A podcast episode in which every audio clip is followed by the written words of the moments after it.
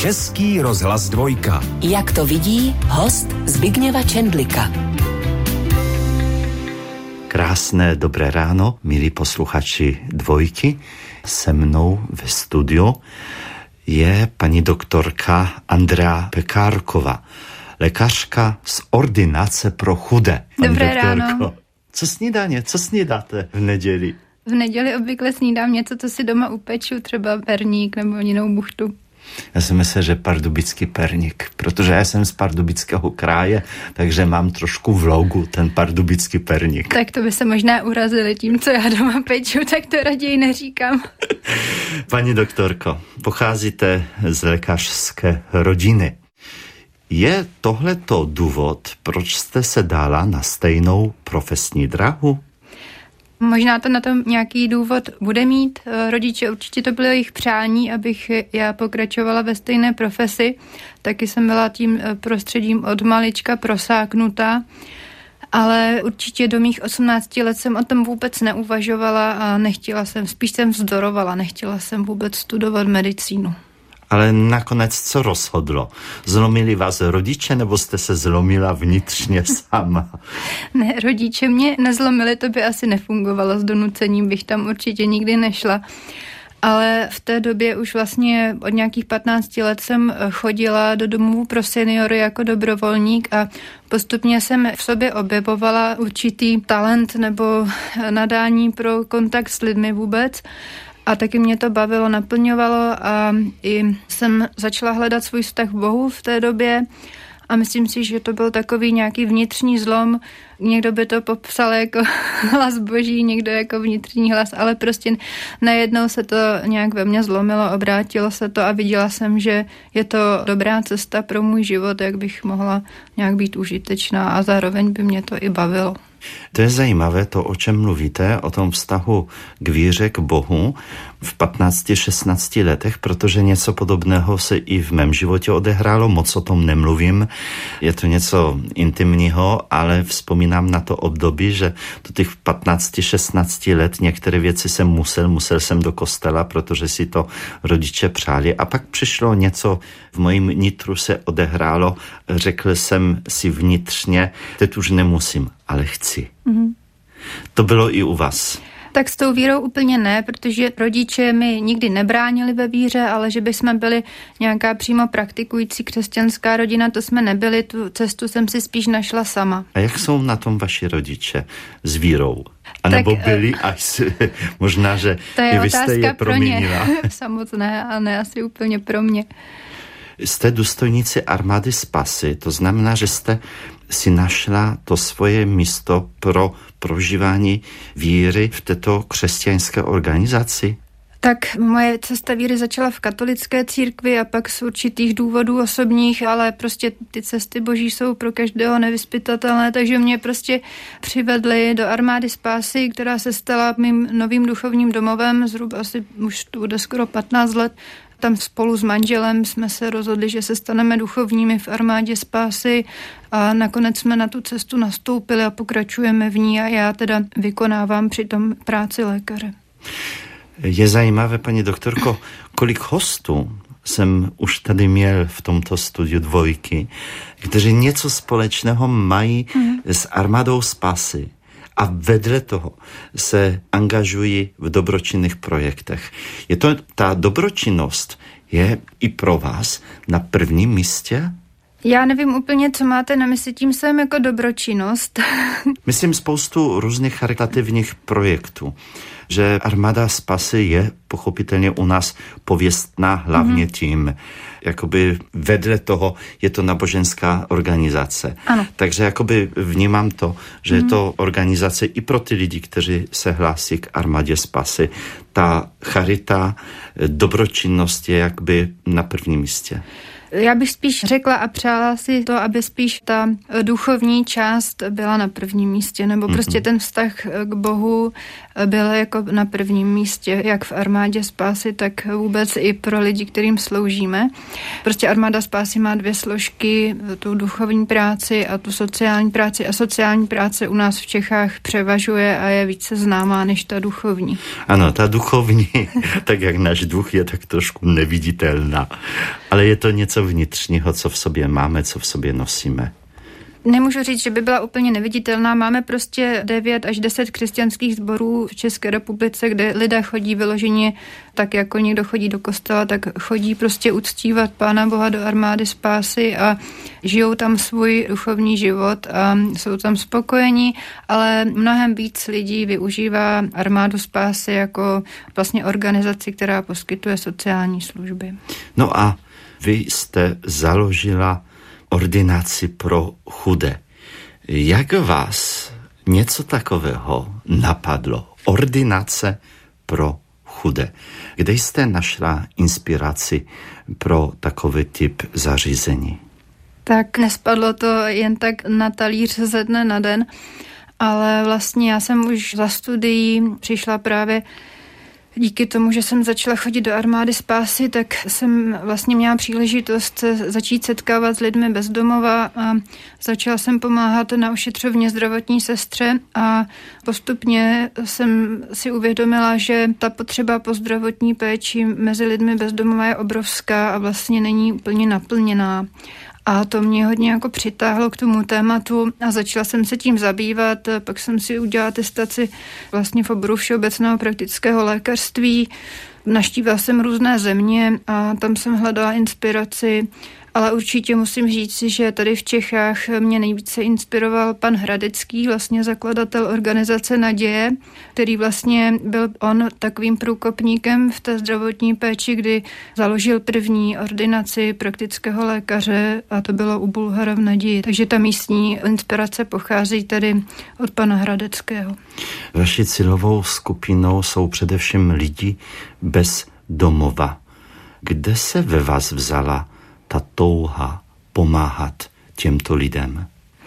Každý máme za sebou různé životní zkušenosti a někam nás to vede a mě to prostě vede k těm lidem bezdomova. Jsou to různé životní jako zkušenosti, okolnosti, zážitky a tak mě to k tomu prostě přivádí. Musím říct, že vy jste velmi hledám to správné slovo, abych vás trošku posluchačům popsal, charakterizoval ale velmi křehké fyzické, ne konstrukce, ale no, jste konstituce. taková konstituce. Jste taková křehká. My se tady potkáváme poprvé a já jsem si představoval, že když tady přijde doktorka, která pracuje s bezdomovci, tak to bude nějaká větší objemově žena. Nedělá vám to problém, že vy se tam mezi těmi bezdomovci asi ztracíte? No, to se nebojte, to já si tam to svoje místo najdu. Český rozhlas dvojka. Jak to vidí host Zbigněva Čendlika. Dnes si ve studiu dvojky povídám s paní doktorkou Andreou Pekárkovou, lékařkou z ordinace pro chudé. Paní doktorko, když se řekne ordinace pro chudé, co si pod tím můžeme představit oproti běžné ordinaci? Tak my jsme ordinace, která je otevřená podstatě úplně všem pacientům. To znamená, podmínkou ošetření naší ordinaci není aktuálně platné zdravotní pojištění, pacient nemusí přijít z doklady, nehradí u nás žádnou péči, vlastně ani tu, která není hrazená ze zdravotního pojištění. Teď nemám na mysli žádnou nadstandardní péči, ale běžné posudky, které vystavuje praktický lékař, tak u nás vystavujeme zdarma pacientům právě, abychom jim pomohli v tom se sociálně posunout. A prostě přijímáme je v takovém stavu, jakém přicházejí a snažíme se jim co nejvíce přiblížit, aby mohli tu zdravotní péči využít. Kde máte tuto ordinaci? Kde sídlíte? Tak tady v Praze máme tu ordinaci vlastně v Centru sociálních služeb Bouslava Bureše v Tusarově ulici v Holešovicích. A to je jediná v České republice?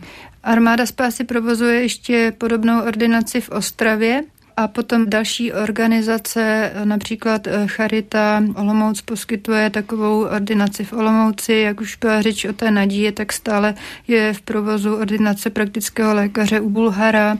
Pak eh, v Plzni vlastně taky určitá spolupráce mezi Charitou a poliklinikou Bory, kde funguje taky nějaký jednou, dvakrát v týdnu taky lékař pro chudé vlastně a v Pardubicích je taky takovýto provoz. Zůstaneme u této vaše ordinace pro chudé tady v Praze. Kdo všechno se u vás může nechat ošetřit? Je to jen pro lidi bezdomova, nebo ten okruh lidí, kteří si vás vyhledávají, je širší? Je to v podstatě celá skupina sociálně vyloučených osob, takže když bychom vzali takovou širší charakteristiku bezdomovectví, že to nejsou jenom úplně ti, kteří vyloženě aktuálně přespávají venku, tak jsou to prostě ti lidé, kteří využívají různé sociální služby, asilové domy, noclehárny, třeba čerstvě propuštění vězni, kteří přicházejí a nemají aktuálně lékaře, nebo jsou to vlastně narkomani, co se vyskytují na ulici, ale v poslední době přijímáme i pacienty vlastně z řad uprchlíků z Ukrajiny, kteří nenajdou jiného lékaře. A u vás to vypadá podobně jak v jiné ordinaci, že tam prostě máte čekárnu a tam ty lidi sedí a chodí za vámi a vy je postupně přijímáte?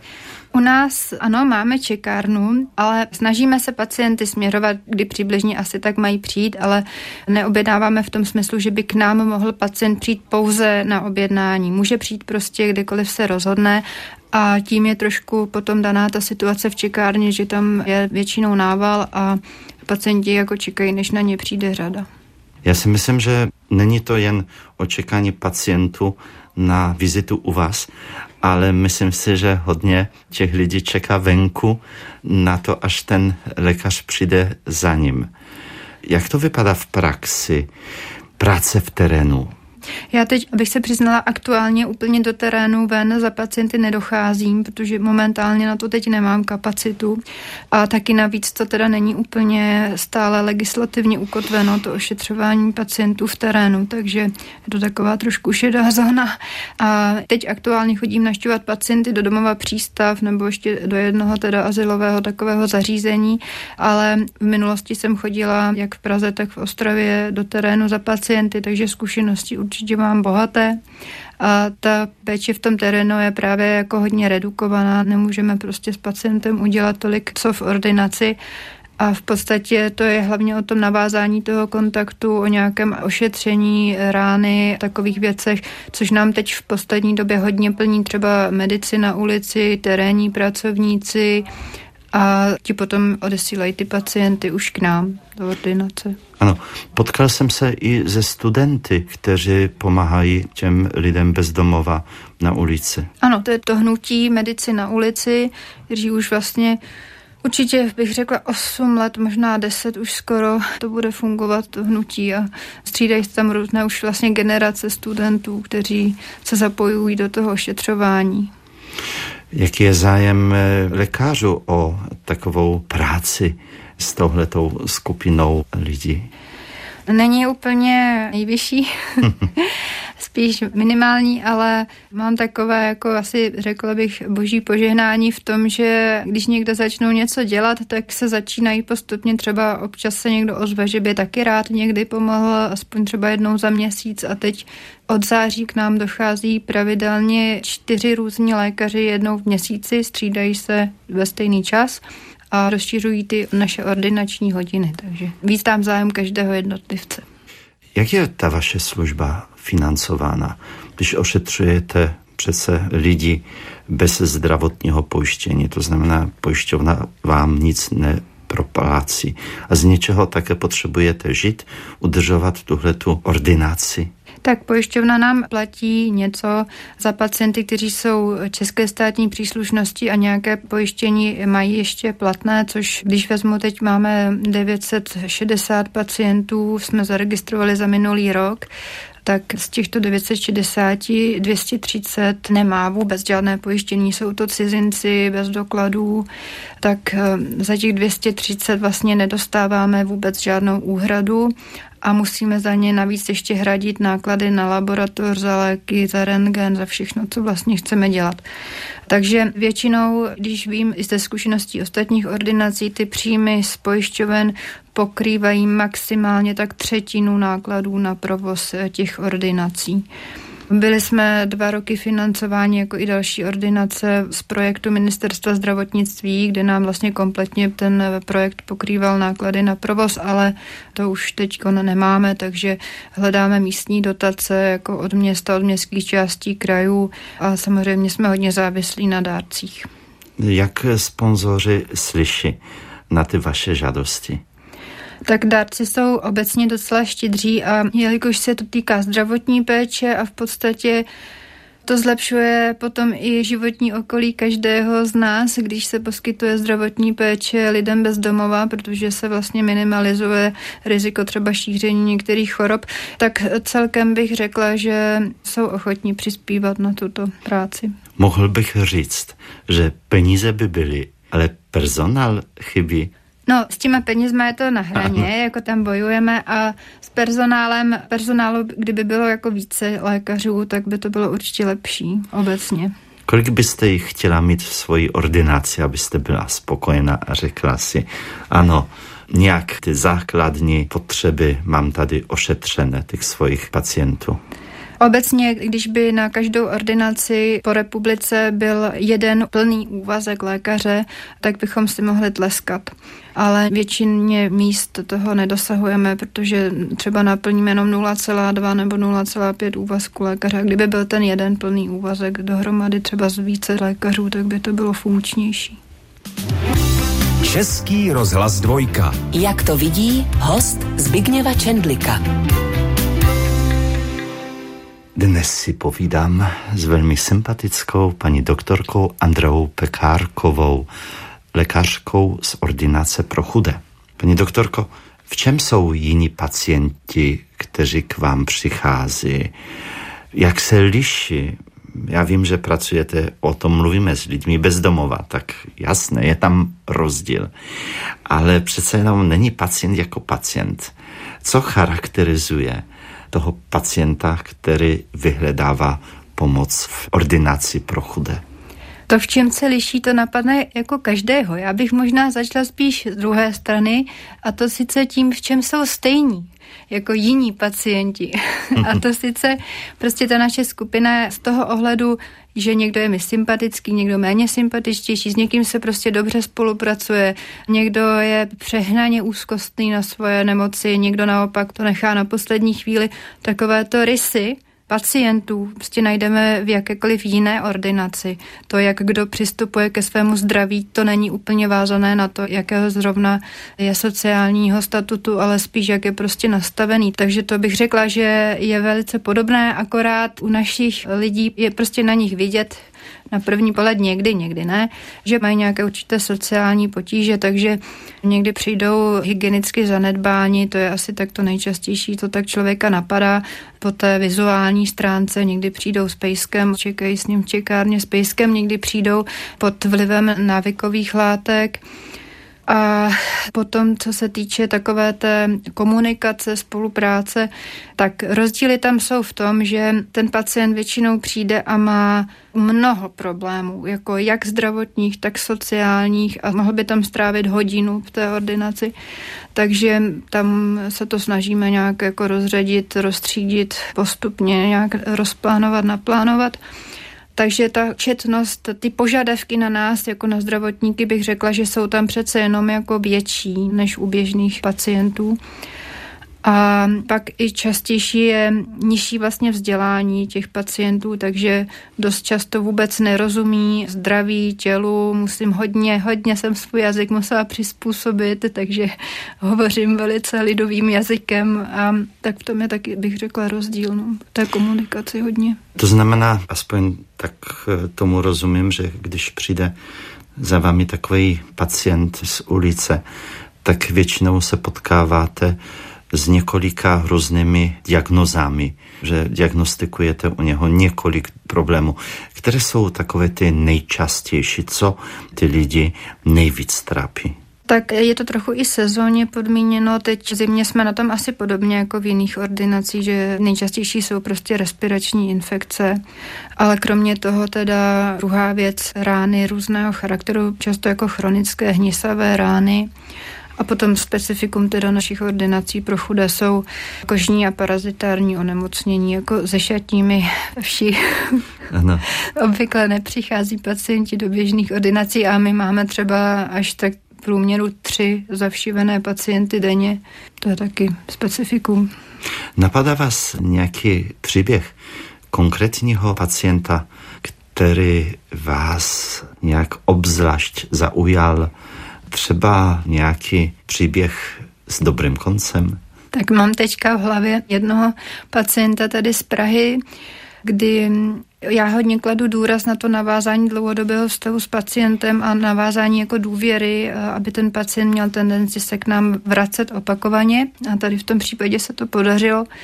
A jednal se o takového 45-letého muže, který měl historii užívání drog do žíly a přišel k nám, že by se chtěl nechat vyšetřit, jestli nemá hepatitidu C a my jsme ho vyšetřili a ta hepatitida C se tam potvrdila, byl pozitivní, tak jsme ho odeslali k odborníkovi na léčbu té hepatitidy. On tam skutečně šel, zaevidoval se tam a zhruba tak za měsíc a půl přišel k nám znovu do ordinace, kdy prostě přišel už s potížemi, že má bolesti břicha a další potíže.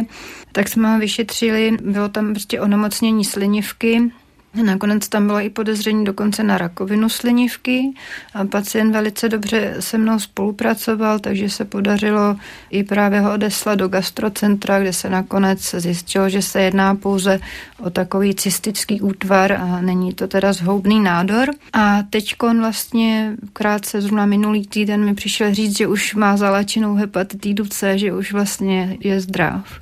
To jsem měla velkou radost. Máte ještě normální pacienty nebo jen ty chudé? Já. Jestli bych mohl za vámi přijít také do ordinace. Tak, no, mohl byste, ale asi byste nechtěl. no a na to se chci zeptat. Víte, tohle to směřuje k té mojí další otázce. Jestli to, co děláte, to, že pomáháte bezdomovcům, že máte ordinaci, jakou máte, jestli to v očích ostatních lidí vás jako trošku jako doktorku nedegraduje, jestli nevnímají vás jako doktorku druhé kategorie. Jak společnost vnímá vás? Tak obecně praktičtí lékaři jsou mezi lékaři ti nejméně cenění a hodnocení, takže už to, že jsem praktický lékař, je vlastně ale mně to je jedno, už se o to nějak ani nezajímám. Ten můj svět je prostě vázaný tady mm-hmm. s mhm. lidmi bez domova a nějak tím nežiju, jako co si kdo myslí. Nebo... Máte ty lidi vepsané do tváře, i když ve vaší tváři to zrovna není vidět, i když Možná, že ano, protože z vaší tváře vyzářuje takový pocit štěstí. Tak to děkuju, to jsem ráda. Mě by zajímalo ještě, jaký je věkový průměr lidí bez domova, kolik let se jak to vypadá na ulici? Tak bohužel v současné době je takový trend, že se nám věkové hranice snižují a zvyšují, že prostě máme opravdu od 18 let až do 80 let potkáme jako lidi bezdomova na ulici, ale pokud je někdo bezdomovcem, já nevím, se stane ve 30 letech nebo ve 20 letech, tak určitě jeho jako předpoklad, že zemře třeba o 20 let dřív, než by zemřel normálně, tak prostě ten dopad toho bezdomovectví na zdravotní stav je dramatický. Pani doktorko, včera byl Světový den nemocných. Co byste popřála tomu vašemu projektu, projektu Ordinace pro chudé? Určitě, aby nebyl závislý na mě a abychom měli někoho, kdo třeba časem převezme práci po mně, až já budu dělat něco jiného, nebo tady nebudu. Ale dále věc, která prostě nás tlačí a to je ta péče o cizince, kdy prostě to není úplně v pořádku a mělo by se to nějak i legislativně a systémově řešit. Já vám moc a moc děkuji za to, že jste navštívila nedělní, jak to vidí a přeji vám, aby se vám v této službě, této práci dářilo a všechny ty přání, které máte do budoucna, aby se naplnili. Milí posluchači, krásnou neděli vám přeje paní doktorka Andrea Pekárková, lékařka z ordinace pro chudé a já Zbigněv Čendrik. Naschledanou. Naschledanou. Partnerem tohoto pořadu jste vy, posluchači Českého rozhlasu. Už sto let vysíláme díky vám. Děkujeme.